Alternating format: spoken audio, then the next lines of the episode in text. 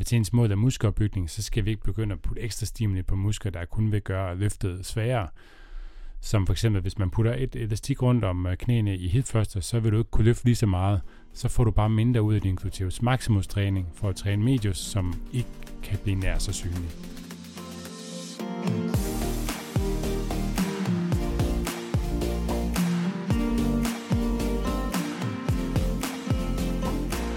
Velkommen til træningsteamen. Træningsteamen er for dig, der vil have mere viden om styrketræning og om kost. En podcast fri for bro science og quick fixes. Jeg er din vært, Steffen Fisker, og vi har ingen øh, medvært i dag. Nikolaj. Jeg kan ikke huske, hvornår han øh, sidst ikke var med. Det er godt nok egentlig længe siden, at det er din vand lidt væk.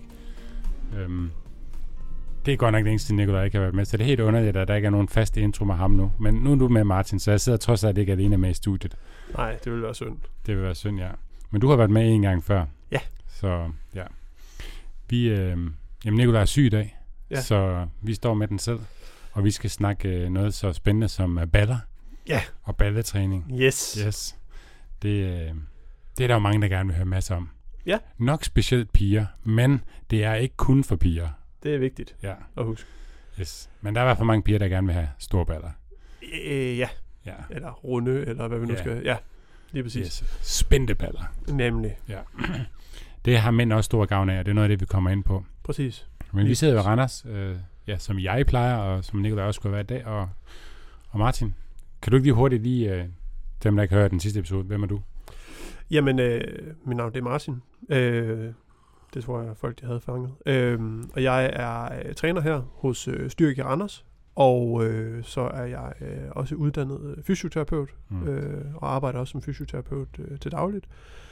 Øh, og jeg har lavet en masse forskellige ting igennem min karriere, men jeg har især arbejdet med øh, nogle elitesportsfolk, udover at have arbejdet med en hel masse almindelige mennesker. Øh, så, så det er lidt, måske lidt mere med den vinkel på også, at, at vi kan snakke lidt om det her i dag. Ja, fordi at vi skal jo vi skal selvfølgelig til det snakke uh, muskelvækst og så videre, så mange er interesseret i, men vi skal også snakke lidt sådan uh, skadesforebyggelse og hvilke funktioner har stærke baller ellers for vores uh, krop og vores funktionalitet, hvis man kan sige det. Lige præcis. Øh, og hvis vi, hvis vi bare skal starte fra en ende af, så kan man jo spørge sig selv, hvorfor er det baller, vi skal snakke om i dag? Ja, altså det er jo en kæmpe muskelgruppe. Ja, er, det, det er- det underkroppens største? Det er den, det er den største muskelmål på, på masse. Altså ikke nødvendigvis på længde, der har vi nogle lats, der er længere, øh, Klart. og vi har også øh, nogle store muskler i lårene og så videre. Men Okay. mål på masse, så er, er gluteus maximus, den store ballemusklerne, det er den største På hele kroppen. på hele kroppen. Alright. Fordi de andre, de bliver jo delt ind i nogle mindre og sådan noget. Ja, ja, klart. Okay, ja. Godt nok. Så den er jo så, uh, den har stort potentiale så for at blive uh, stor. Det er den største i forvejen. Præcis. Ja, Lige præcis. Og, øh, og, og man kan jo sige, at det der med, altså de fleste muskler, når de vokser, så vokser de på midten, ikke? Og når, når ballemusklerne, de vokser, så betyder det som regel også, at bagdelen bliver rundere, mm. hvilket jo er en, en god fordel. Og det er jo også en, en stor del af grunden til, at folk, især øh, det skønnere køn her i verden, de er så glade for at træne baller, fordi at det har meget med udseendet at gøre, Mm. æstetikken i det og, og så videre. Ja. Øhm, men der er jo altså også nogle andre ting ved ballerne, som er... Jeg tror også omvendt, at kvinder godt kan lide en mand med runde baller. Det har jeg hørt. Ja, Øh, min, min bedre halvdel er sygeplejerske. Ja. De elsker, når der kommer øh, falkmænd og politimænd og sådan noget Okay. okay. på afdelingen. Så stikker de alle sammen lige hovedet ud af, af kaffestuen. Se om man kan se det igennem uh, bukserne. Ja, ja, lige se, om, om der er sådan en sød lille øh, politinum i der, som Ja, ja, ja. de kan savle lidt over. Så Ja, ja. ja. det, det, det er ikke kun øh, store øh, overarm, der, der Nej. er gode der. Nej, og men man ser sjældent mænd træne baller isoleret i hvert fald. Det bliver jo ramt mange, på mange måder i dødøfter og squat og så videre, men det kan trænes bedre end, end de nævnte. Helt klart. Jeg har også fået spørgsmål, og det er ikke fordi, at de er så gode, som de har været, men jeg har fået spørgsmålet fra et par af mine klienter, sådan, "Hmm, hvordan får jeg sådan nogle baller, ligesom du har? Ja. fordi at, ja, når man får løftet nogle tunge vægte, så sidder de jo som, Ja, ja, som de skal, ikke? Det er jo sådan set det biprodukt af træning generelt, der, der kommer der muskelmasse. Hvad, Præcis. siger, hvad siger du til kaffen i øvrigt? Den er god. Den er god. Nu skal vi lige se. Jeg har lavet øh, specialty øh, coffee til, til Martin. Den er i hvert fald bedre end den anden. Ja, det er den. Ja, det er den. ja, den, er, den er meget syre i den her kaffe her. Jamen Så, altså, på, hvad man er til. dunsten i det her lokale i løbet af det her podcast, den kan godt blive ekstraordinær. Vi har begge to trænet. Ja. begge to gjort makrel i tomat til frokost for Ja. ja. 10 minutter siden. Og så Og så, forhåbentlig overdøver den her gode... Det, det er god duft, det er kaffe. præcis. Det er godt, der ikke er lugt på podcasten. Ja, lige præcis. Friskværnet. under, ja, understreg. ja, men vi... Øhm, ja, hvor kom vi fra med baller? Men vi snakkede noget med udseende. Ja. Så er der noget med performance. Ja, Nu snakker vi om største muskel, øh, sidder omkring hofterne. Det vil sige, at alt, der har med spring, spring og sprint at gøre, mm, der har ballerne et kæmpestort kraftpotentiale. Ja. Så i forhold til, hvis man gerne vil løfte nogle tunge ting, det kan du nok især øh, lige bidrage med. mm-hmm. Men også i forhold til at løbe hurtigt eller hoppe højt, så er det stor fordel at have et par stærke, velfungerende baller. Ja. Og så er der hele den her øh, snak om skadesforebyggelse eller genoptræningsaspektet Mm. i at have et par stærke, velfungerende baller. Ja. Øh, Ja, fordi du nævnte noget til mig inden, at du har aldrig hørt nogen, eller oplevet nogen have mange rygproblematikker, hvis de har rigtig stærke baller. det nej, præcis. Og det Ja. kan i hvert fald modvirke det. Så, så Ja. hvis folk de Og kommer... det er en meget har- interessant observering. Ja. Selvfølgelig er øh, der undtagelser til alle ting, men det er også min observation, at folk, der har stærke baller, i det sæt øh, stærkt understel, Ja. de har bare færre rygproblematikker ofte. Og det er jo ikke ensbetydende med, at de ser godt ud. Altså, det er ikke, at, at hvis du har en flot bagdel, at Nej, du så nej. ikke har ondt i ryggen. Nej, nej. Det er ikke det, vi snakker om. Vi snakker om, hvor stærke er de, hvor godt aktiverer du dem, osv. Mm. Og det, der er en eller anden sammenhæng, og jeg har ikke lige kigget i litteraturen, men, Nej. men sådan ren anekdotebasis, så, er det, så har jeg ikke oplevet ret mange, der har ondt i ryggen, og har et par virkelig, sæt, virkelig godt sæt baller Nej, på sig. det er samme uh, herfra. Godt. Så indtil De, videre. de har en vis mængde øh, kilo, de kan flytte i hip thrusters og squat og så videre. Præcis. Det er tværtimod øh, også omvendt, at eller ofte jeg ser, at folk, der kan have mange rygproblematikker, ofte har et ikke nær så stærkt hip thruster squat, altså har markant sværere øh, baller. Ja, helt klart. Og også, hvis nu vi ikke kun snakker rygsmerter, men nu kunne man også snakke øh, fodboldspillere for eksempel. Mm. Noget af det, som fodboldspillere døjer meget med, det er fibersprængninger, forstrækninger, hvad vi nu skal kalde det, Ja. i baglårene. Ja. Øh, det hænger også tit sammen, Okay, interessant. øh, fordi at den kraftigste hofte extensor, altså til at strække dem, når de skal løbe og accelerere, Ja. det er jo ballemusklerne. Ja. Hvorfor er det også så vigtigt for sprinter at træne ballerne stærke? Præcis. Ja. Og der kan man altså også få, få øjnene på et par veludviklede baller, hvis man lige kigger rundt til sådan Ja, ja, det 100 kan man. meter eksamen. Ja, det- der, ikke? Men også bare 400 meter, 800 meter, altså deres baller er tit meget øh, veludviklet. Præcis. Det kan jeg da huske, det var noget af det, vi især lagde mærke til, da vi var på La Santa med sportshøjskolen i sin tid, når man så løberne dernede på banen, det var, at altså, de, de lignede jo fitnessatleter på understedet. Ja, det er ikke... Øh, der er ikke meget af den der sådan flad øh, bagdel der. Øh, Nej, hvis du altså, kigger det på er typisk elite. længere distancer, ikke maraton og så videre, ikke? Men Præcis. ja, og, så er ikke det, på de der sprintdistancer, og så er det noget at gøre med, hvor meget muskelmasse de har. Altså generelt, om, Ja. ja. om der er fladt eller om der ikke er fladt. Ja. Ja. Øhm, Så der er noget i, at det ser ud til, at de sådan, og det er i hvert fald også et, øh, en, en betegnelse, jeg plejer at bruge med, at de på en, kan på en eller anden måde aftage og arbejde for lænden, hvis du har stærke baller. Lige præcis. Og også, det er også en af de ting, jeg siger rigtig meget til mine både patienter og klienter, hvordan vi nu lige skal kategorisere det. Øhm, det er, at hvis din baller laver arbejde, så skal din ryg lave mindre. Ja. Og der er også nogle holdningsmæssige ting i at, at have et par baller, der aktiverer lidt uh, med til at trække dig lidt ud af det her anterior pelvic tilt, altså et øget lændesvej. Ja. Øh, der, der kan ballerne virke som modvægt på bagsiden i forhold til at, at trække den modsatte vej. Og, Ja. og folk, der får problemer med, med ryggen på, det, på grund af det, de kan så modvirke det på den måde. Ja. Så det er, en, det er også en stor del af det, jeg arbejder med Ja. til daglig.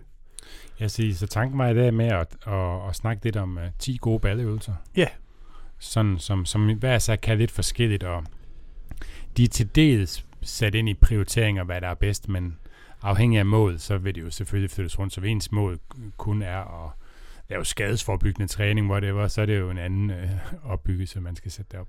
Ja, helt klart. Og, øh, og det er heller ikke fordi, at det nødvendigvis er de 10 allerbedste balleøvelser, fordi så vil det nok være øh, fire variationer af noget split squat, og fire variationer af noget hip thrust, og sådan. Altså, så vil Ja, det meget hurtigt blive meget... Øh, Ensformigt. ja, præcis. Ja. Så nu prøver vi at tage lidt forskelligt og diskutere fordele og ulemper. Ja, og hvad de hver så kan.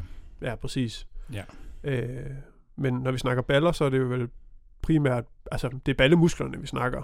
Ja. Og der er jo tre styks. Jeps. Øh, minimus, medius og maximus.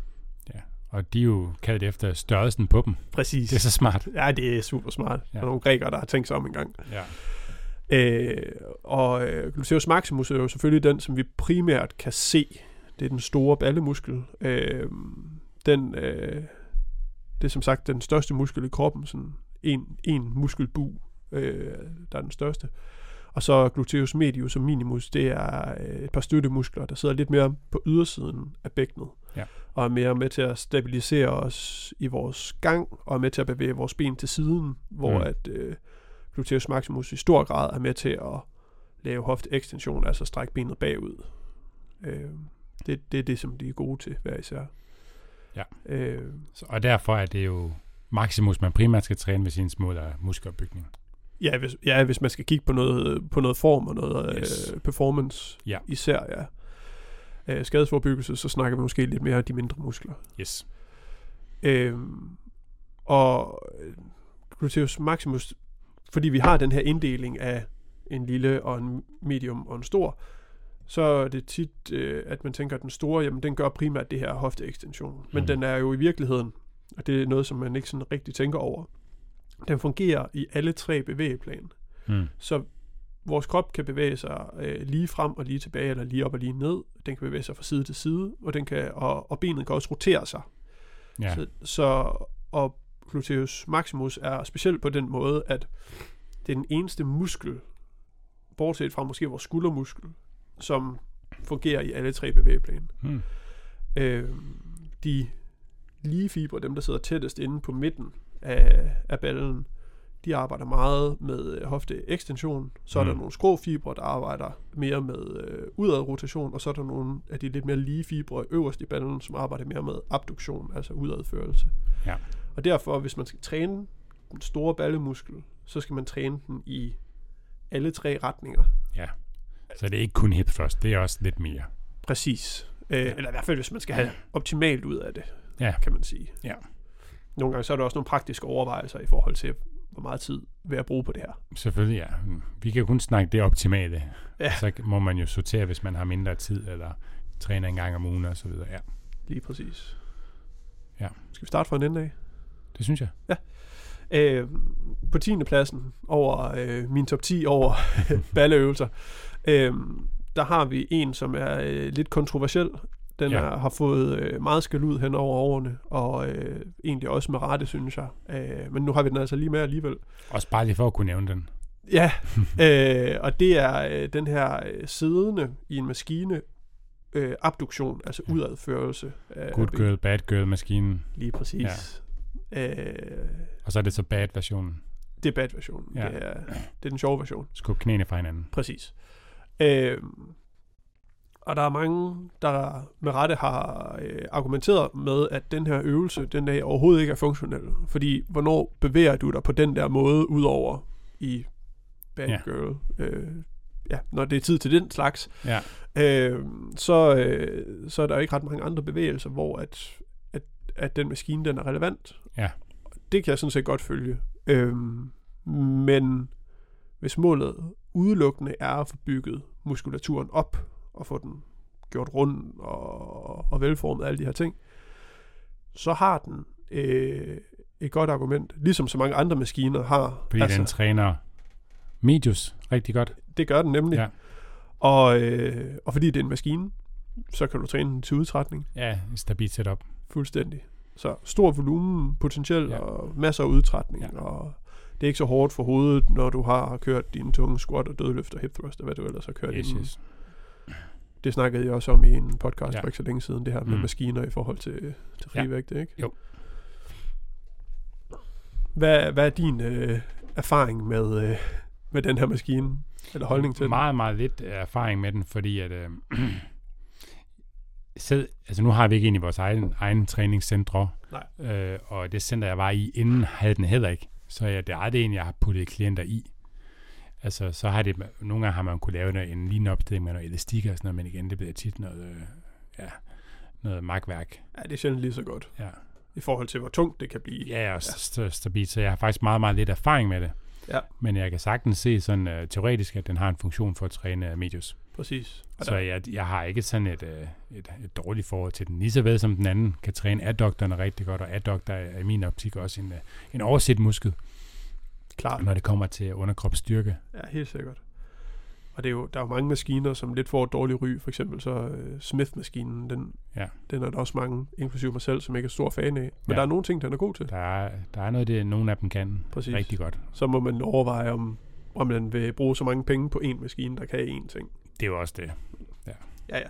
Det kan man altid diskutere. Vi, vi har i hvert fald ikke en, en smitmaskine i nogen center, så, Nej, det behøver vi vist ikke. men altså havde vi en, vil den jo nok blive brugt til nogle få ting, men der er bare langt andre ting, vi hellere vil have inden. Præcis. Nå, det er en anden snak, Smidt. Den har vi faktisk meget nævnt, faktisk vendt nogle gange. Ja. Det er nemt at, at løbe ned ad den samme sti. Ja. Øhm, den næste øvelse, nummer 9, det vil faktisk være et helt klassisk sådan bækkenløft, øh, men med et lille twist. Så bækkenløftet, det er sådan en klassisk fysøvelse, for folk de tænker, himler med øjnene og tænker, hvad, hvad filan er det for noget fis? Øh, Mm. jeg kan, det er jo ikke hårdt det her. Mm. Man lægger sig på ryggen øh, og løfter bagdelen op. Glute bridge. Ja, glute bridge. Mm. Øh, kært barn mange navne, ikke? Øhm, men den er egentlig rigtig fin til folk, som øh, dels folk, der kommer tilbage fra noget skadesværk eller ondt i ryggen eller sådan nogle ting, Mhm. fordi belastningen på rygsøjlen er enormt lav. Ja. Så der mærker man ikke så meget, forhåbentlig. Ja. Øh, og dels så fungerer den udmærket som en aktiveringsøvelse inden træning. Og det er Mm. der, jeg bruger den ret meget. Øh, men så bruger jeg ikke den klassiske, den der, hvor man bare bevæger op og ned. Så kører jeg sådan en, en isometrisk variation af det, hvor man løfter bagdelen op, fokuserer på at klemme ballerne sammen, og så holder Mm. man den i 10, 15, 20, Kan du 30 forklare lidt mere omkring det her aktivering, så vi ikke ender ud af et spor af, at, at så mange fyser siger, at øh, om, øh, ballerne fyrer dårligt. Ja. Altså, en balle fyrer enten, det er enten eller med, prin- øh, med muskler. Det er non-law principle. Præcis. Enten er de aktive, eller så er de ikke aktive. Præcis. Og der, ja. der er noget, der, der tyder på, at hvis du øh, fokuseret aktiverer en muskel, inden at du så går over til en større øvelse, Mm. så kan du rekruttere flere fibre, Mm. Og ikke nødvendigvis, at du kan rekruttere dem mere eller mindre. Nej, for Det er enten eller. Ja, det er Ja. nemlig enten eller. Ja. Øh, så. Men, men det handler også meget om følelsen for den enkelte om, og snakke om, og ja, at de er aktiveret, fordi at mange kan... Og hva- hvad var det, du forklarede, hvorfor at mange kan have en dårligere fornemmelse af netop ballerne? ja, Det var noget med, at man sad... Ja, ja det, er, det er lidt en gammel teori. Om den holder helt 100, det, det ved jeg ikke. Men jeg synes, at, at i min erfaring, så, så passer den meget godt. Det er det, man kalder gluteal amnesia.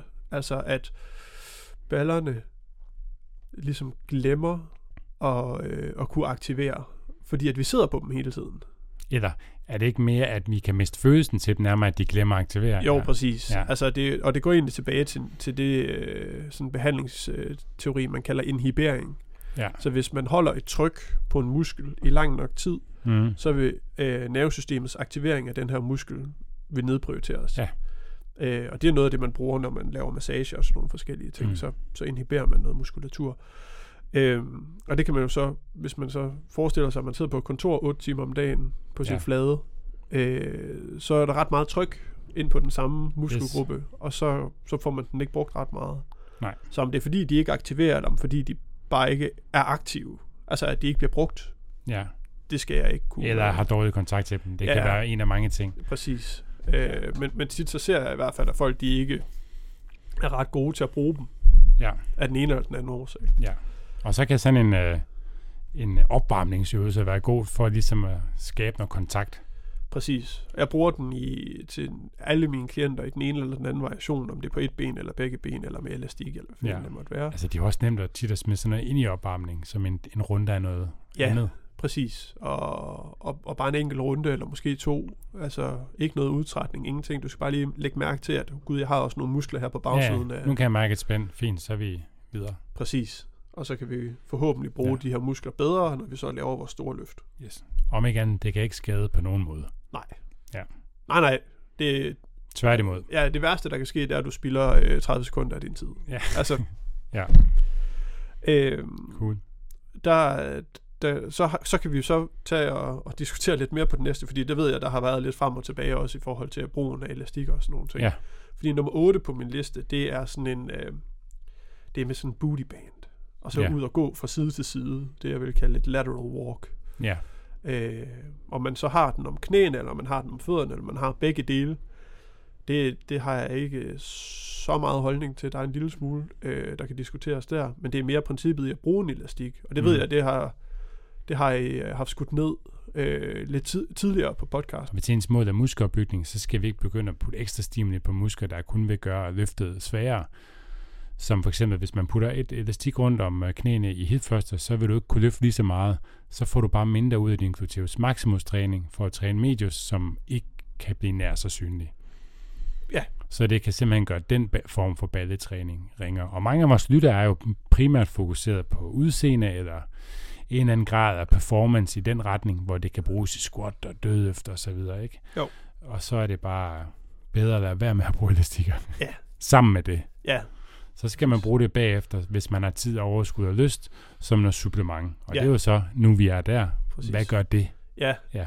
Og det gode ved at bruge den her, øh, de her elastikker og gå fra side til side, det er, at nu udfordrer vi ballerne i den ene af deres funktioner, og det er i den her abduktion og udad rotationsfunktion, Mm. øh, som vi ikke ser i squat og dødløft og hip thrusts, Ja. ja. som er de store løft. Mm. Så det kan være nødvendigt at lægge et supplement ind i form af en, af en separat øvelse. For For I hvert ligesom, fald også, når man er over i sportens verden, hvor man måske har laterale bevægelser. helt Klart. klart, Ved retningsskifte og der så giver det kæmpe god mening. Ja. Øh, og det er, ikke, det er ikke en øvelse, som, som jeg bruger overhovedet som en primær øvelse. Nej. Den ligger måske, altså med sportsfolk, så vil jeg måske lægge den ind tidligt i træningen som en del af deres forberedelse til træningen, altså noget aktiveringsøvelse. Øh, eller også så vil jeg lægge den ind til sidst i træningen, eller i et supersæt sammen med en anden balleøvelse, for ligesom at få brændt muskulaturen lidt ud, efter Mm. mm. jeg har brugt den primære muskulatur i for eksempel hip thrust. Ja. Så det er der, der ligesom er en, en hjemmel for det. Mm-hmm. Øh, udtrætning, Ja. synes jeg. Så vi er mere over i sportens verden, umiddelbart. Ja, hvis vi skal kigge den. efter performance-delen af det, så er Ja. det helt klart. Eller også øh, noget skadesforbyggende træning. Ja, ja. ja. Generelt komplet træning af ballerne, hvor den kan være nem, fordi det, med et elastik er den jo praktisk at smide ind. Altså du skal ikke optage en maskine mere, så det er en, du godt lige kan supersætte sammen med dit dumbbell press, eller et eller andet uh, trap by deadlift. Præcis. Ja. Ja, logistisk er den meget nemmere at få til at fungere, Ja. og du behøver Og det heller er ikke... også der, jeg tit har set dig smide den ind, altså så gør du det sammen med andet, hvor der lige ved at have været en pause. Ja, og noget, hvor man måske har brug for at få pulsen lidt ned, eller et eller andet, Ja. hvis du har kørt nogle tunge whatever, squats eller øh, bænkpres eller et eller andet, hvor at du måske er, er lidt ramt på nervesystemet. Men du føler ikke, det er lige med squat og død, føler du, så er det går ind og påvirker dits performance. Ikke rigtigt. Nej. Al- Altså, det skulle være, hvis man kommer for langt ned i knæene, at det så går ud over lårene på en eller anden måde. Øh, Altså, når, ja, når man kører lateral walks, ja, ja, ja, præcis. ja, fordi at det er også begrænset, hvor meget medius er aktiv i de to, Ja, det er afhængig af udførsel. Ja, helt klart afhængig af, hvor meget Ja. du prøver at smadre den med elastikken, ikke? Men Ja, det, det, det er sjældent, at det vil være et problem. yes, Med mindre, at målet er max, max styrke. yes, yes, klart, ja. Så alt sammen med det kan jo påvirke det, ja. Præcis. Er vi så på nummer Nummer syv. syv? Nummer syv. Ja. Øh, nummer syv er også sådan en, som er, som er lidt både og. Øh, back extensions, Mm. som hedder back extensions, men måske også kunne hedde hip extensions. Hyperextensions. Ja, Ja, hænger, hænger mange ting, ja. det er den her, hvor man ligger i sådan 45 graders øh, vinkel, Ja. tit i, i en eller anden maskine et eller Ja. andet sted. Man kan også ligge i en GHD og ligge 90, eller 0 grader er det jo princippet, ja. Præcis. Ja, præcis. Øh, og begge variationer er, øh, er ret gode, fordi hvis du får placeret puden, øh, støttepuden til, til lårene eller hoften, eller hvor, hvad, hvor den nu Ja. skal ligge, ikke? hvis man får placeret den langt nok nede, så den er under hofteledet, altså på det øverste af lårmusklen, Ja, så frigør du hofteledet, Mm. øh, og så kan du få lov at lave en ren hofte flexion, ekstension. Ja. Øh, og ved at gøre det, i stedet for at man primært bøjer ryggen, så bøjer man primært i hoften i stedet for, mm. så bruger du også primært ballemuskulaturen til det. yes. Øh, og den kan være meget god, en meget god måde for det første at lære folk at lave det her hip hinge, altså Mm. at adskille ryggens bevægelser fra hoftens bevægelser. Øh, men det kan også være en god måde at lære folk, der måske har haft ondt i ryggen tidligere, at belaste hoften. Uden, Og ryggen. Ja, præcis. Ja. Men uden at du skal bruge øh, store vægte, og Ja, ja, det bliver ustabilt og alt muligt andet. Ikke? Altså, ja. Ja. det bliver meget simpelt. Yes. Og til den mere avancerede trænende, så kunne man med fordel nok også lægge den ind til sidste træningen, køre mange gentagelser på. Ja. Igen, meget stabil øvelse, stort potentiale for at, at få slået noget øh, muskulatur øh, godt hjem igen her. Ja. Altså, Ja. Der, ja, stabilt setup, øh, ja, og man kan køre tæt til fedt grundet det stabile setup. præcis. Og det er jo rart til sidste træning. Og der er nogle små variationer af det. Det, man skal være opmærksom på, når man laver den, det er, at man ikke skal tænke på at sveje så meget som muligt i ryggen, nødvendigvis. Faktisk så kan det være en fordel at prøve at runde så meget som muligt i ryggen, holde den position, og så lave den der hofteekstension. Ja, altså, hvis man gerne vil tage ryggen ud af det og kunne have balle. præcis, Ja. Jeg, jeg kalder den også rounded back, back extensions. præcis. Ja, netop fordi, så bliver det helt øh, glute focused. Og der kan man virkelig få fyret godt op. Og der Det synes, kan man. Og Den er, synes den er jeg- så noget mere teknisk at lære folk, fordi de er vant til at køre den anden der, hvor de skal løfte med ryggen og komme op og sveje og så videre. Så det, det kræver lige noget cueing. Helt klart. Ja, men øh, når den er der, så er det virkelig god balletræning. Ja, det er det godt nok. Og du behøver, altså i, i den der 45 graders vinkel, så skal du bruge nogle gentagelser, synes jeg, eller noget ekstra vægt, før det begynder at blive hårdt. Mm. Men hvis du kommer ned og ligger i 0 grader i GHD'en, Ja. så, øh, så kan du godt mærke det relativt hurtigt. ja, det kan man. Ja, man kan noget- eventuelt køre pause i toppen, det kan jeg meget godt lide på dem også, fordi Ja. så får du lige, øh, det er ren balle i toppen. Ja, det bliver godt squeeze. Det gør det. Og der er også en lille smule med det der med mind-muscle connection i forhold til noget hypotrofi og nogle ting, som, mm. Som kan være en fordel. Mm. Øh, men i forhold til det med hypotrofien, så det ved jeg ikke, hvor meget har vi, har vi vendt det tidligere i podcasten, altså i forhold til kriterierne for at opbygge øh, muskel. Ej, det har vi været en del ind over. Ja, fint ja. Så behøver vi ikke at dykke for meget ned i det. Nej, det tænker jeg ikke. Men der er nemlig det her med, at en stor del af det, det vil være øh, mekanisk øh, spænding eller mekanisk stress, mm. som er stræk og eller belastning på Yes. det stræk. Ikke? Altså, hvor meget får man hævet i muskelfibren, Jeps. som er den vigtigste faktor. Ja. Og derfor så, øh, så passer det meget godt ind til øh, nummer 6 her, som er et romansk dødløft. Ja. Og grunden til, at det er et romansk dødløft, og ikke et almindeligt dødløft, det er, at du får en større bevægelse, et større stræk, Ja. potentielt i hvert fald, på ballemuskulaturen. Jamen, hoften bukker mere. Ja, præcis. Ja. Og så er det også grunden til, at det er et romansk dødløft, og ikke et stivbenet dødløft. Det er, Ja. at det ikke er baglårene, der sætter begrænsningen på bevægelsen, men at du faktisk skal få endnu større stræk på ballerne, Ja. end du ellers ville kunne. Ja. Øh, og så er det jo en kæmpe fordel, at du bare kan løfte nogle tunge ting, fordi Ja. Han kan blive ret stærk her. relativt. Ja. Det, øh, Romansk død efter en super god øvelse. ja, det er det. Ja. Øh, så frem man kan finde ud af det der med ikke at bruge ryggen for meget. hip hinge og så videre. Ja, Ja, lige ja. præcis. Selvfølgelig. Øh, men det behøver vi ikke at, at sniksnakke for meget om. Nej. Øh, nummer 5, den har vi haft øh, sidste gang, vi lavede podcast. Øh, det er den her øh, DNS Star Pattern. Mm. Og øh, Jeg tænker, at der lige ryger en video ind over episoden her. ja, det tror jeg, vi bliver nødt til. Den er i vores YouTube i hvert fald også. Ja. Den, øh, det er en øvelse, hvor man ligger på siden i en sideplanke på knæene som udgangspunkt. Mm. Øh, og så bevæger man sig øh, først op øh, med hoften, man løfter øh, hoften og bagdelen fri fra jorden. Og så løfter man samtidig det øverste ben fri fra det andet ben. Mm. Så når du kommer ned igen, så skubber du bagdelen tilbage ned. Både øh, baglæns, men også ned mod jorden. Mm. Så du bøjer i hoften, og så løfter du op og fremad igen. Ja. Så det er sådan lidt en... Det er både hofteabduktion og hofteekstension. Mm. Øh, og der får vi igen fat på det her med, at ballemusklerne er tredimensionelle. Altså, ja. Det er ikke kun lige frem og tilbage. Det er ikke kun fra side til side. Det er faktisk det hele på samme tid. ja. Så hvis Så man træner ballen rimelig komplet her, kan jeg så høre. Ja, det synes jeg, man gør. Øh, du får ikke super meget hofteekstension, men du får Nej. gluteus medius og gluteus maximus involveret i deres abduktion og udadrotationsfunktion, Mm. øh, funktion, samtidig med, at du bevæger hoften igennem flektion ekstension. Hvilket er meget få øvelser, hvor man kan tjekke de tre ting af. Ja, på samme tid. Det Ja. er, det, der er den ret unik. Ja. på en eller anden måde. Og Men det, hvordan er den sådan hypotrofipotentiale? Altså, der må den jo lige være noget mindre end romansk dødøft. Ja, altså den spændingen er nok begrænset, hvor tung den kan blive. Ja. Øh, jeg vil bruge en elastik, hvis jeg skulle lægge øh, modstand på den Ja. rundt om knæene, og så løfte op den vej. Ja. Øh, men den er enormt god til øh, udtrætning. Mm. Øh, der kan man godt køre sådan rimelig Ja. øh, Så afhængig af måde, skulle det være, at man lige bytter rundt på romansk stød efter den her. Ja, ja. Ja, Ja. og, og det vil Det er jo også det, vi snakker om. Det er afhængig af, hvordan man ser det. præcis, og den vil altid ligge senere i træningen. Ja. Det vil altid være en supplerende Ja, øvelse. og romansk stød vil ty- typisk ligge ret tidligt. Præcis. Lige præcis. Øhm, og så, øh, så er den vanvittig god i forhold til, og det var snakket vi også om sidste gang, den er god til folk, som gerne vil løbe. Om det så er fodbold, eller løb, eller øh, whatever. Ja, Øh, hvorfor? Jamen det er fordi, at når du løber, uanset hvor stor bevægelsen er i hoften, så skal du stabilisere fra side til side, hver gang du står på et ben. Og det gør du ret meget, når du løber. ja.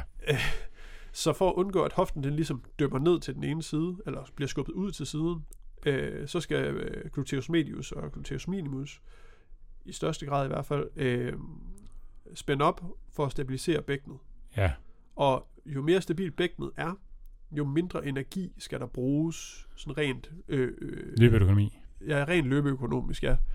Øh, så hvis du har nogle stærke hofter, så kan du som regel også øh, skære noget tid af, eller i hvert fald Mm. sænke din puls, når du løber over tid. Ja. Øh, og på den måde, så er den meget, meget gavnlig. Og så er det med Ja. til at, at forebygge øh, potentielt i hvert fald nogle knæproblemer i forhold til det her med knæene, de falder ind, og hvad der ellers måtte være Mm. dernede, ikke? Så på den måde, så, så Så giver, bare, og så er det nemmere at køre, ikke? Altså, man kan jo lave dem på en, øh, altså, en skov. Ja, ja, bare ja, ja, det lige på et præcis. blødt underlag. Ja. Og det vil være super god enten at køre som noget aktivering, før du skal ud og løbe en tur, øh, Mm. mm. eller inden du skal ud og spille fodbold, eller hvad det nu måtte være, Mm-hmm. eller bagefter. Altså du får udtræt muskulaturen. Men i Ja. ja. hvert fald, så, så synes jeg, at den hører til. Den har i hvert fald hjemmel til at være i et eller andet løberelateret øh, træningsprogram. Yes. Øh, yes. og bliver også brugt i genoptræning og alt muligt Ja, andet. Ikke? ligesom Copenhagen hamstring exercise. Ja, lige præcis. Ja. Øhm, så har vi, Er vi top 3 nu? vi er top 4, Top 4. men det er næsten, vi er tæt på. Ja. Øh, nummer 4 her, øh, walking lunges. Mm. øh, rigtig mange af vores klienters hadeøvelse. Ja, der kommer en, der er værd lige om lidt. Men, Ja, jo, jo, Ja. jo præcis. Men, men hams, eller, hold kæft, øh, walking lunges ja, øh, bliver nok tit, at i hvert fald af mig, og nok også af mange af vores kollegaer, brugt til sidst i træningen som en Ja. form for finisher, ja, hvor at folk de bare bliver sævet midt over. Ikke? ja. At, at Det er jo bare nemmere at smide. Den kan køres over det hele, og loades ret nemt, og ja, kan udmattes. Lige præcis. Og hvis, øh, hvis man ellers øh, får den loadet tungt nok, mm. og får lavet nok gentagelser, så, øh, så smadrer den også øh, ballemusklerne Ja. relativt øh, effektivt, vil jeg sige. Ja, der kommer et godt stræk over ballerne. Altså, det, de fleste kan nok øh, ikke kende til, når de kører den, så er der ømballer. Lige præcis. Ja. Ja.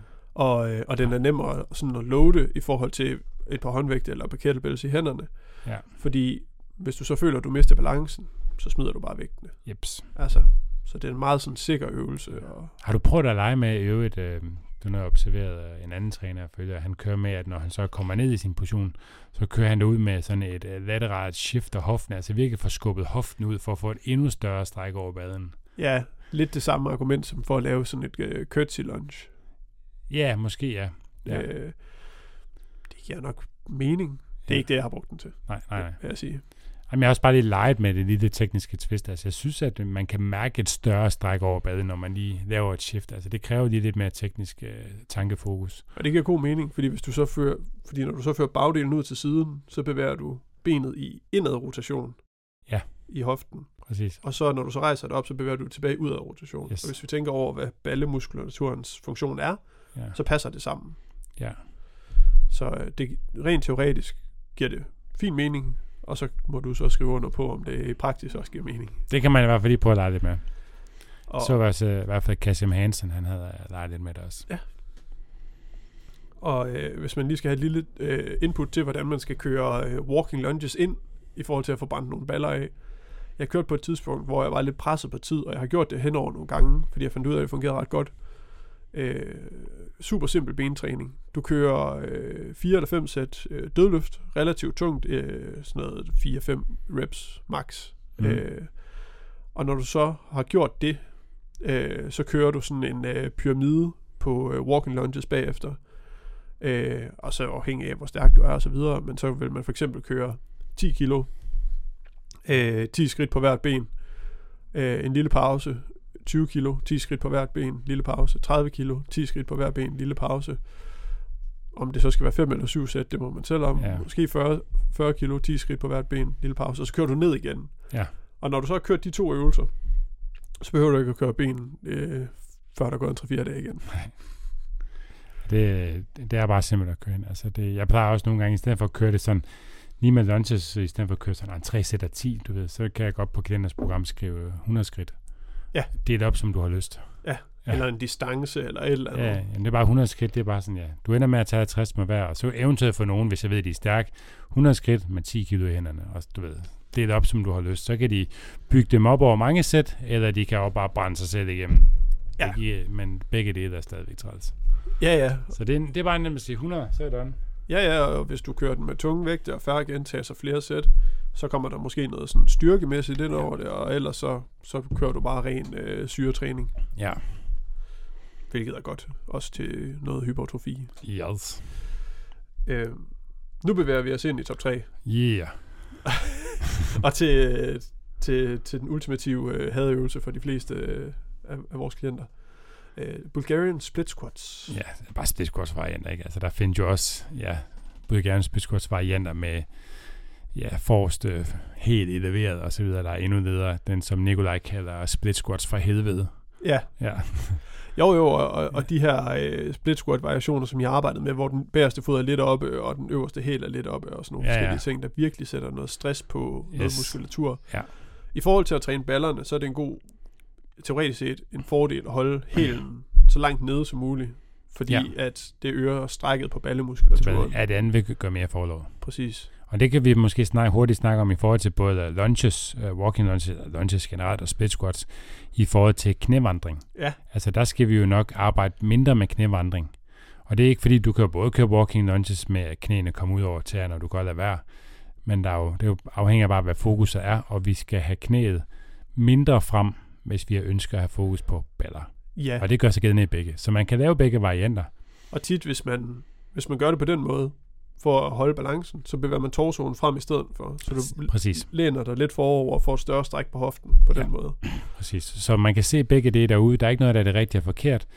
Men, øh, men mange ved faktisk ikke, hvorfor de gør det ene. Mange laver jo faktisk ballefokus, øh, lunges og split squats, fordi at mange er også stærkere sådan. Så mange, øh, jeg får ind i mine, øh, i mine programmer, dem vil jeg hellere have dem til at køre mere quad-fokuseret, fordi at mange mangler styrke i quads i forhold til at øge deres squat og så videre, så mange kommer til mig med at øge.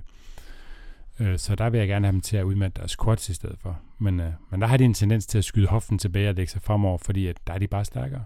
Ja. Ja. Og det er de fleste af natur, fordi baden er en større muskel. Og det er jo egentlig det samme, man også ser i, øh, i- squat-variationer.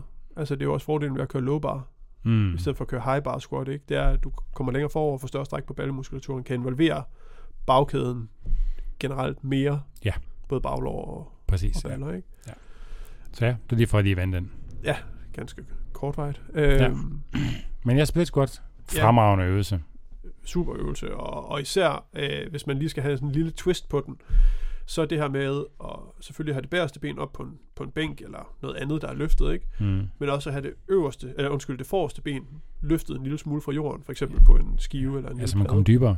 Ja, så kan du nemlig få knæet, det bagerste knæ længere Ja. ned, så kan du øge øh, hoftefleksionen, Ja. og så kan du virkelig få stræk på.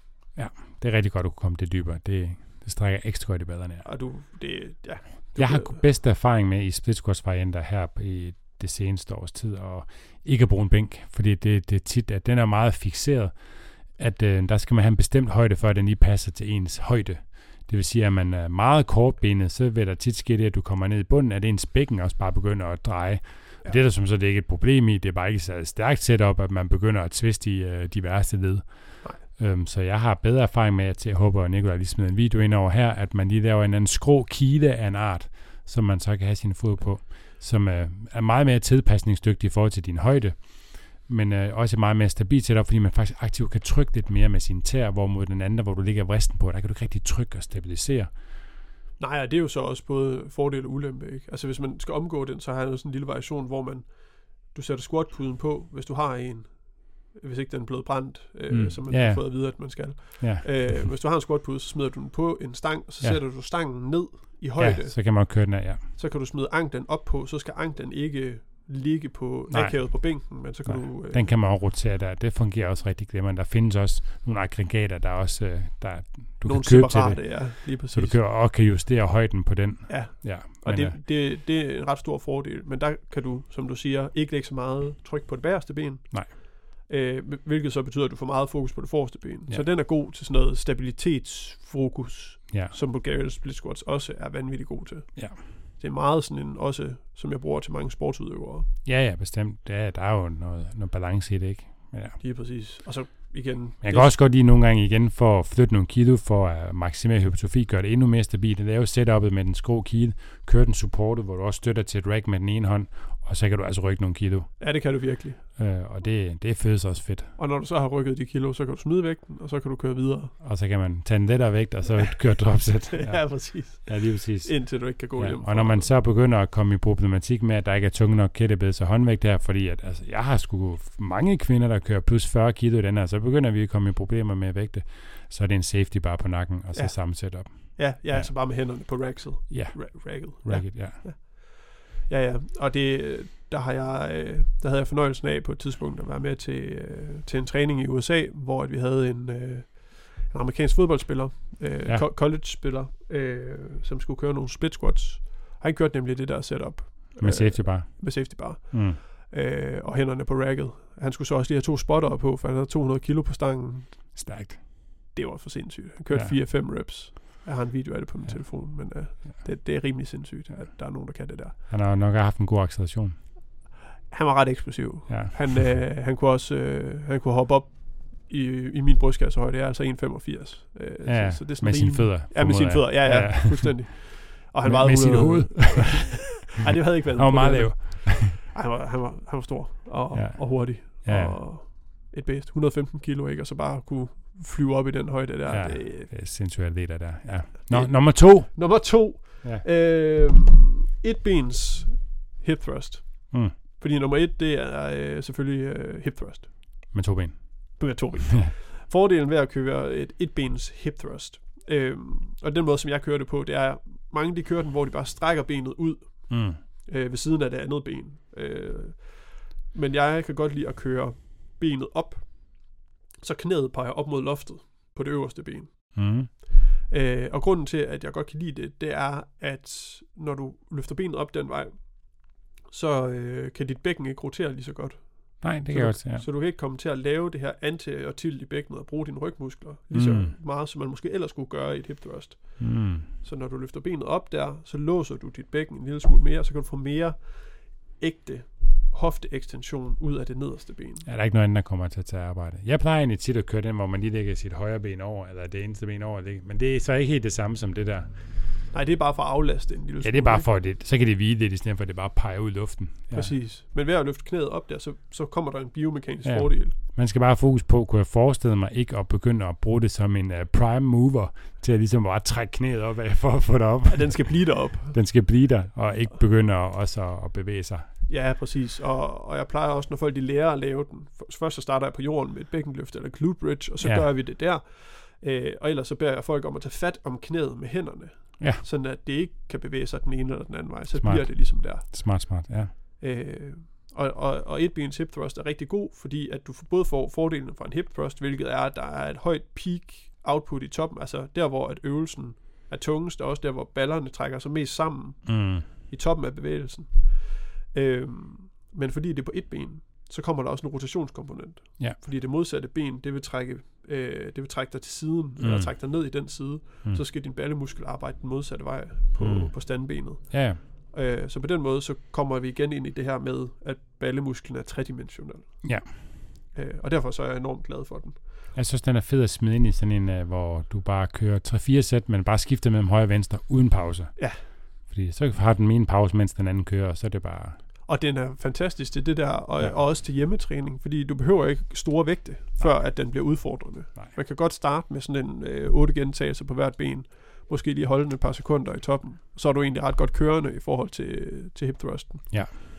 Øh, hvor at når du kører den på begge ben, så skal der næsten, ah, der skal næsten altid nogle kilo på, og der skal Ja, også skal helst, der. der skal mange kilo på helst. Altså, altså, det er i hvert fald også en, man kan blive ret stærk i, hvis man lærer, for, altså, hvis man lærer øvelsen øh, ordentligt. Ja. Og får brugt det, ikke sit øh, pelvistid, men sin, øh, sin hofteekstensor. Præcis.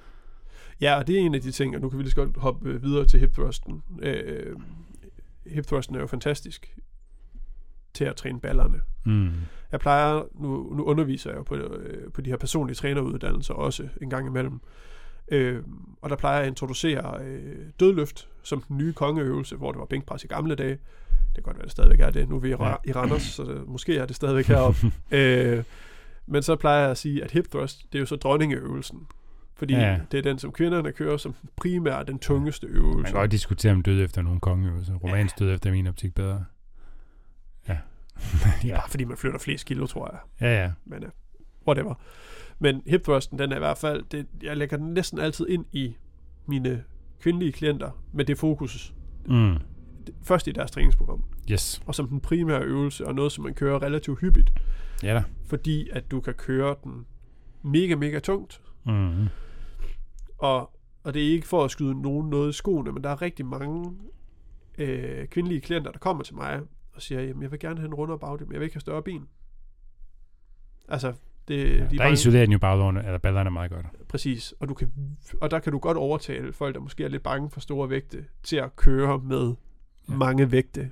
Ja, Uden ja fordi det... Øh, altså, jeg har i hvert fald set mange i min øh, karriere, at altså, træner man er på hyppig basis, så er det på ingen måde unormalt, at den kommer op og nærmer sig sit dødøft, men også overstiger ens dødøft. det skulle den jo egentlig helst, Ja, kan man sige, fordi det er en meget mindre bevægelse, og Ja. ja. det er mere stabilt osv. det... Øh, altså, jeg har ikke siddet og kørt den så meget, men jeg har alligevel squat og dødøfte nok til, at når jeg så hit første, så kunne jeg godt køre det for flere reps øh, med en tungere vægt, øh, end jeg kunne i dødøft. Ja, og, og så er der jo også hele det her segment af den danske befolkning, som har rygproblemer. Ja. Øh, hvor at det ikke er, det er ikke nødvendigvis, at dødløft vil være en dårlig øvelse for dem, men så er der nogen, der er lidt forskrækket for den, så er der nogen, der mærker den enormt meget i ryggen, når de laver mm. dødløft. Ja. Men musklerne på bagkæden, altså baller og baglår og rygmuskler, mm. de skal stadigvæk belastes. Og hvordan Ja. ja. belaster man så de muskler, uden at risikere, at folk de får ondt i ryggen af det? Ja, uden at have belastning på rygsøjlen, som man kan føle ubehageligt. Ja. Ja. Præcis. Så er den bare... Så er hip thrusten fantastisk. Ja. Øh, og jeg har, har haft øh, folk med øh, diskusprolapser, som ikke kunne dødløfte uden at få symptomer, Mm. men som har kunne hip thruste mere end hvad de har dødløftet tidligere, uden at Ja. mærke noget som helst. Yes. Så på den måde, så er det jo en, en ret fantastisk øvelse Ja. til det. ja. Mere nem at gå til i hvert fald. Ja, for de fleste. Øh, men der er jo nogle ting i den, som man skal være opmærksom på, Klart. for at få mest ud af den. Nu Yes. snakkede du selv lidt om det her øh, setup, ikke? Pelvistid der. Ja. Er der nogen, der kører med, den, hvor de, øh, jeg plejer at sige, de ligger og kigger samme sted i loftet, så de bliver liggende op på bænken. Ja. Og så kommer de ned faktisk bare ved at oversveje deres lænd, Ja. og så kommer de op igen ved ligesom at trække det svej væk igen. Ja, og så faktisk komme den modsatte vej, så Ja, man næsten præcis. prøver at runde lidt i ryggen, eller Ja. ja. i lænden, i toppen. Så lidt ligesom, hvis man vil stå op her, så bare strut helt vildt meget med numsen, Ja. og så bagefter trække numsen ind under sig. Præcis. Og det er lidt det, der sker. Hvor det er ikke et særligt stærkt setup, kontra at lave det lidt mere romansk dødøftagtigt, hvor man har en låst torso, hvor den ikke bevæger sig. Altså maven skal ikke strækkes, den skal blive låst, så det er bare hoften, der bevæger sig. Tryk op igen. Og der kan man flytte mange flere kilo. Det synes jeg også. Øh, men du får så lidt mindre stræk på ballemusklerne. Mm. Fordi når du går igennem det her med rotationen af bækkenet, at du, at du laver anterior til i bunden, ja. og du så laver posterior til i toppen, så kommer der større stræk på ballemusklerne. Så på den ja. måde kan... Det, det, det er det, man kalder scoop-teknikken. Ja. Altså lige graver, Ja. ja. graver op der med bækkenet, ikke? Jo. Øh, det, det har en hjemmel i nogle henseender. Mm. Øh, men altså, jeg foretrækker også, hvis vi skal køre tunge hip thrusts, Ja. at vi så kører den... Jeg vil måske, så skulle man lægge det ind som et back-off sæt det andet der, eller den uh, lige ved på vej ned i vægt, eller køre det som ja, en, en separat øvelse. Ja, eller som en variation, for variationens skyld Ja. på et andet tidspunkt. Eller Ja. ja. måske, øh, hvis vi snakker periodisering og sådan nogle ting, så har du måske en fase, der hedder mere lidt sådan hypotrofi eller øh, accessory Mm. øh, i, i nogle uger, Ja. øh, hvor den vil passe ind, og så vil den, den mere rigide, den vil passe ind i, i mere en styrke eller en power øh, Mm. fase i, i din træningsplanlægning. Ja. Ja, så lige for at gennemgå teknikken, så vil jeg i stedet for at ligge og kigge samme sted i loftet, så vil jeg cue jeg mine øh, klienter til at kigge på stangen, eller i hvert fald ned øh, på puden. Øh, Jeg tænker, en pude her giver fin mening at bruge, Ja. øh, afhængig af, hvordan ens bækken er konstrueret. Hvordan, hvordan cuer du toppen af bevægelsen til dine klienter? Altså, hvordan, hvordan skal det føles i toppen for dem? Hvad, hvad for nogle cues bruger du der? Altså, øhm, det kommer lidt an på, hvad de rapporterer tilbage. Hvis de, øh, altså, hvis de har fin kontakt til, til ballerne, og de kan mærke dem osv., så, videre, så siger jeg selvfølgelig ikke så meget. Men hvis de nu mærker det mest i forlårene, så kan det være, fordi de får skubbet sig for meget tilbage på bænken. Så vil jeg kyve, at de skal prøve at skubbe stangen fremad, Ja. så de ikke får tippet sig tilbage, fordi så sker der det med, at de tit får, egentlig får trykket så baglæns op ad bænken, og, Ja. så, er, og så involveres forlårene jo mere. Ja. Så de skal mere tænke på at skubbe stangen ned mod knæene nærmest, for Ja. ligesom at den, men altså, de skal jo så helt op og gerne, altså jeg, helt op og låse hoften, og nogle gange er det så nødvendigt så at tænke i cue, at ballerne skal ind under sig, eller sådan, ja, Ja. ind og, ja. Det er jo så et post her pelvis tid, ikke? Ja, Men det, er jo, præcis. det begreb bruger jeg så ikke. Det bliver for nørdet, men ja, ballerne ind under sig. Præcis. Jeg plejer også, jeg plejer, det der med posterior pelvis til, det plejer jeg at forklare som, når du ligger der, og du er oppe i toppen af bevægelsen, så det du skal tænke på skal øverst, det er det øverste af lårene, Mm. og ikke navlen. Fordi hvis navlen den strider højere op, Ja. så er det fordi du svejer i ryggen. Yes, yes. Men hvis du så tænker på, at navlen skal være under lårene, Yes, så yes. kommer du til at tilte en lille smule, og så Ja. får du fuld Ja, og cues resonerer jo forskelligt, ikke? Så ja, Fuldstændig. så bare det virker. Ja, det, det, det, det vil være fint, hvis de lige kan komme der og bare lige få, få fuld squeeze. Ja, men, Ja. Men uden at der skal, er så meget bevægelse, for det skal ikke være, altså det skal ikke blive det der pelvis antager i bunden der, og så, ja, så det bare bliver det, nej, det er bare sker. for lige at mærke det sidste i Ja. toppen der, ikke? Ja, lige præcis. Så jeg cuer dem til at kigge på stangen, og så skal de ellers, altså hvis man uh, ser det, så ligger de på, på bænken, så skal man på en eller anden måde kunne uh, rulle mere på bænken med ryggen, Ja. end at man ligger samme sted, og så er det bare Ja. bækkene, der tipper ned. Ja. Så man, er- ja. Lige præcis. Ja, så hvis det, nu kan man kigge på vinen, så hvis det her, det her, de ligger, og det her, det er til tryk, så, så vil det være mere sådan et, et rod på Ja. bænken. Ja. Ja, lige præcis. Og der kan man så snakke om, hvor langt skal man så ligge op på bænken, og hvilken bænk skal man bruge, og alt muligt andet. Ja, ja. Der er jo desværre noget med, at der er mange af vores kvindelige klienter, som ikke nødvendigvis er så høje, Nej. hvorfor det kan være enormt bøvlet at komme op på sådan en almindelig størrelse træningsbænk. Der Ja. kan man nogle gange med fordel øh, løfte hele setup'et øh, en lille smule op, eller bruge en øh, sådan en boxjump kasse eller et eller andet den Ja, form. ja, så må man lige hæve med, med stangen derude med et par vægtskiver, sådan, så du lige kommer op på et plan, så du kan få dine skulderblade sat på bænken, Præcis, så du ikke skal ligge op på nakken. lige præcis. Og så for at sikre den bedste position til at lave det her, den her bevægelse rundt om bænken, som du beskriver, så plejer jeg at sige lige omkring det nederste af skulderbladene. Det er der, det er der du skal møde bænken. Mm. Så hvis din, hvis din ryg den ligger på det nederste af skulderbladene på bænken, så har du et rimelig godt sådan et øh, rotationsmoment. Ja. Hvis du kommer for langt op, så bliver det super akavet, Ja. og så mærker du det meget i lårene. Hvis du Mm. kommer for langt ned, så kan du ikke rotere. Nej. Så det, der er lidt i forhold til Ja. setup'et der. Ja, typisk mærker mange det også, altså, føler de sig lidt låst, så skal man lige ligge et andet sted. Ja, det føles videre. forkert. Ja, Altså, det, det skal helst egentlig glide nogenlunde. ja. Men, og der er mange ting i forhold til setup af, af, et hip thrust. Øh, man kunne også godt øh, snakke noget om føddernes placering og sådan nogle ting. Øh, og det vil jeg sige, at tit, hvis du har fødderne for langt ude, altså for langt væk fra bænken, så mærker du det mere i baglårene. Hvis du Mm. er for langt indenunder dig, så mærker du det mere i forlårene. Det skal helst være sådan, at du cirka har 90 grader i knæet, når du er oppe i toppen af ja. bevægelsen. Øh, hvor, hvor bredt de så skal være ude, det vil jeg mere sige, det er op til afhængig, det er afhængigt af personens egen præference. ja. Fordi vi er bygget forskelligt. Mm. Øh, og nogle er naturligt mere udadroteret, og Ja. nogle er mere indadroteret, og nogle mærker det bedst på den ene eller den anden måde. Ja, i forhold til bredden, jeg vil sådan som udgangspunkt sådan altid køre fødderne nogenlunde lige frem. Ja, men det er lidt... Ja, Hvis du, som udgangspunkt, Ja, som men udgangspunkt, med, med undtagelser. og så må, man, så må man høre folk, hvordan føles det. Ja. Prøv at justere fødderne lidt mere ud af, eller yes. rotere dem ud af, eller hvad det måtte være. Fordi det er vigtigt at huske, øh, når vi snakker noget, altså sådan en specifik muskelregion, som ballerne for eksempel, at der er anatomiske variationer Mm. af det hele. Vi vil Ja. gerne have tingene, de passer ned i nogle kasser, og der er en anatomisk nulstilling og sådan nogle ting. Mm. Der er bare kæmpe forskel. Altså Ja. længden af, af lårbenet, og længden af torsoen, og vinklen på lårbenet i øh, hofteledet, og Ja. sådan nogle forskellige ting. Ja. Så det er også meget at finde ud af, hvad der fungerer, og hvad man kan, og hvad man ikke kan. Ja. Øh, det er også grunden til, at jeg for eksempel heller ikke har, øh, har squat med i i min top 10 her. Jamen, det er jo ikke en balleøvelse specifikt. Det er Præcis. primært en knæstrækker. Ja, en knæstrækker, og så er der noget med noget inderlår, ikke? Øh, Jo, jo. Som, som laver den der hofteekstension. Præcis, ja. Og den, det er fint at lave squats, og det er også fint at lave tunge squats, og det hjælper også med balleudviklingen. Øh, Det gør det. Det er Men, primært det, jeg har gjort. Ja, ja, altså squatsene. ja squats og, øh, ja, og øh, dødløft-varianter. Ja, jeg troede lige, du snakker om balleudvikling. Det ved Nå, nej, nej. Men det, der så kommet af det alligevel. Ja, så det er et biprodukt også af det. Helt klart. Og, øh, og, og det indgår også i mange sådan, altså balletræningsprogrammer. Der er også squat også en del af det. Mm. Men jeg vil igen bare ikke sige, at det nødvendigvis hører til på, på min top 10 øh, over de vigtigste. Nej, fordi det primært ikke er en balleøvelse. Ja, Præcis. ja. øh, ja, det gode, en sidste god ting, hip thrusten, bare lige for at få den rundet af. Fordi den også er så stabil, som den er, så kan du også køre den til failure.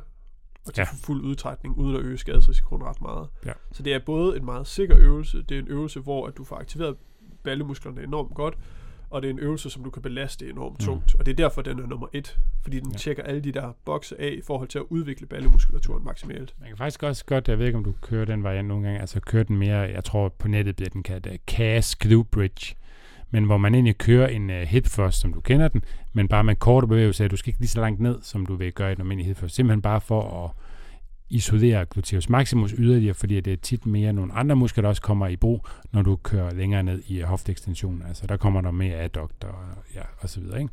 Måske lidt mere, kommer lidt mere forlov. Men kører man den lidt mere i toppen, så lige inden knæene faktisk begynder at søge tilbage, plejer man at sige, det der, det skifter, så, så isolerer du ballerne en lille smule mere, og det, jeg synes, den fungerer rigtig godt igen til det her med at lære folk at få fat på ballerne og have en følelse af, at det er dem, der arbejder. Ja, så Fordi- næsten sådan en halv gentagelse. Eller hvad? Ja, en halv gentagelse kan man godt kalde det. Så Ja. lige inden knæene begynder at drifte tilbage.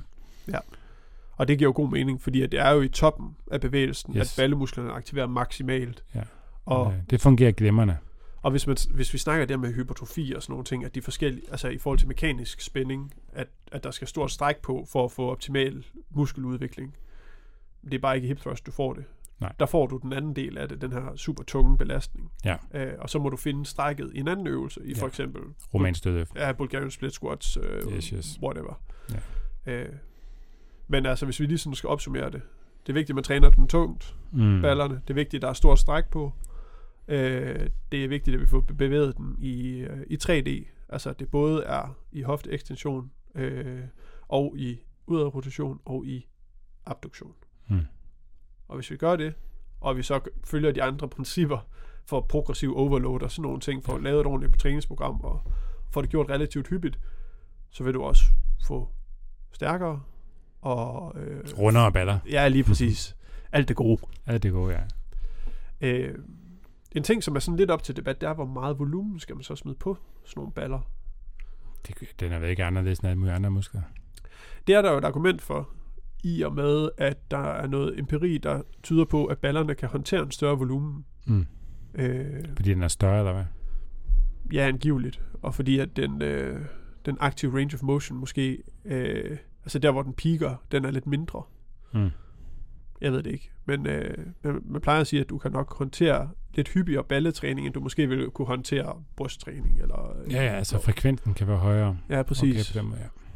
Det, Ja, fordi ellers er de gæ- gængse retningslinjer for de fleste muskelgrupper et sted mellem 10 og 20 sæt øh, arbejdssæt om ugen. ja, og Ja. der, øh, der, Og der kan man måske tillade sig at ligge lidt, lidt i en højere ende, hører dig så sige. Ja, og der, der har jeg også... Øh, Men det skal bygges op over tid, selvfølgelig. der, er- der er en klog mand, der hedder Brett Contreras, som Mm. mm. er kendt som The Glute Guy. Han har Ja. skrevet en Ph.D. om biomekanikken i ballerne og sådan nogle forskellige ting. Øh, og han plejer at sige, at jamen, egentlig så anbefaler han også 10-20 sæt per muskelgruppe per uge. Mm. Men ballerne, der kører han sted mellem 10 og 40 sæt. Okay, så Men der, det, men det er så også fordi, at musklerne de varierer i bevægeretninger. ja. Så han skal jo både have fra side til side, og i Ja, ja. udadrotation og i så ekstension. det er ikke 20 sæt maximus. Nej, nej, det, Nej, er, nej. ikke- det er ikke 20 sæt hip thrust. Nej, det er 20 sæt blandet af det hele, ikke? Yes, yes. Så det er jo fordi, han ser det meget komplet. Altså, så er det også et, ja. Det skal man også have tid til at prioritere. Øh, og, ja, Ja, ja, og hvis man virkelig skal nørde det, så vil det være tre dedikerede sessioner per uge, ja. ja. med mindst tre øvelser kun til ballerne. ja, så du rammer alle retninger. Yes, Præcis. yes. Og s- så kommer det til at fylde meget, ikke? Det gør det. Så det afhænger meget af ens mål og formål med træning. Ja. Og hvor meget tid du har til at træne. Præcis. Hvis du kun har tre træninger om ugen, så er jeg ikke sikker på, at det var det, jeg ville gøre. Ikke med mindre, at det var ens eneste mål. Nej, nej, nej, fuldstændig. Men enig, ja. Men uh, fin uh, pointe til sidst. Så kom vi også igennem, og det har taget en, uh, en time. Jamen, det er ligesom sidste gang. Jeg tror ikke, jeg kan tale i, i kortere tid end en time ad gangen. Det må vi finde ud af løbende. Godt. Jamen, er der noget... Øh, har vi noget her på falderæ nu? det tror jeg ikke. Det tror jeg ikke. Nej. Så må vi se, om Nikolaj er tilfreds med det her. Vi har optaget. Ja. Nej, det er ikke til at vide. Det er ikke til at vide. Ej, jeg tænker, det, jeg tænker, det er bestemt, der er nogle brugbart at tage med. Ja, og så lægger vi jo, øh, laver vi lidt videoer til det, øh, Ja, så det man plejer kan gå vi. ind på, på YouTube og så videre og se. Øh, Ja. Og Spotify, ikke? Og Spotify, altså hvis der er lige en af de øvelser, man, uh, vi har nævnt her, så man ikke lige, hvad søren er den der DNS star pattern. Ja, for eksempel. Når vi lige nævner den, så er jeg sikker på, at Nikolaj lige har smidt en video ind over, der lige hurtigt viser den. Så man ved, hvad der er. Og ellers så har vi et YouTube-bibliotek med, med øvelser Ja, præcis. ind på styrk på Og YouTube. ellers, hvis man skal have øh, store, stærke og flotte baller, så skal man jo bare tage fat i en styrketræner. Ja, ja. Vi er her i hvert fald i Randers. Ja, for Yes. Ja, ja. Ja, der skal vi nok få bygget noget godt. Eller bare store guns. Også det. Fedt, mand. Tak for snakken, Martin. Selv tak. Det var så afslutningen på denne episode. Hvis du gerne vil læse mere om træningsteamen og det enkelte afsnit, så kan du klikke ind på træningsteamen.dk. Og hvis du har spørgsmål til den enkelte episode eller har forslag til emner, vi kan tage op i en fremtidig episode, så har vi en Facebook-gruppe, som du kan tilmelde dig. Facebook-gruppen hedder Træningsteamen, og herinde er der mange dygtige og kompetente mennesker, som sidder klar til at hjælpe dig.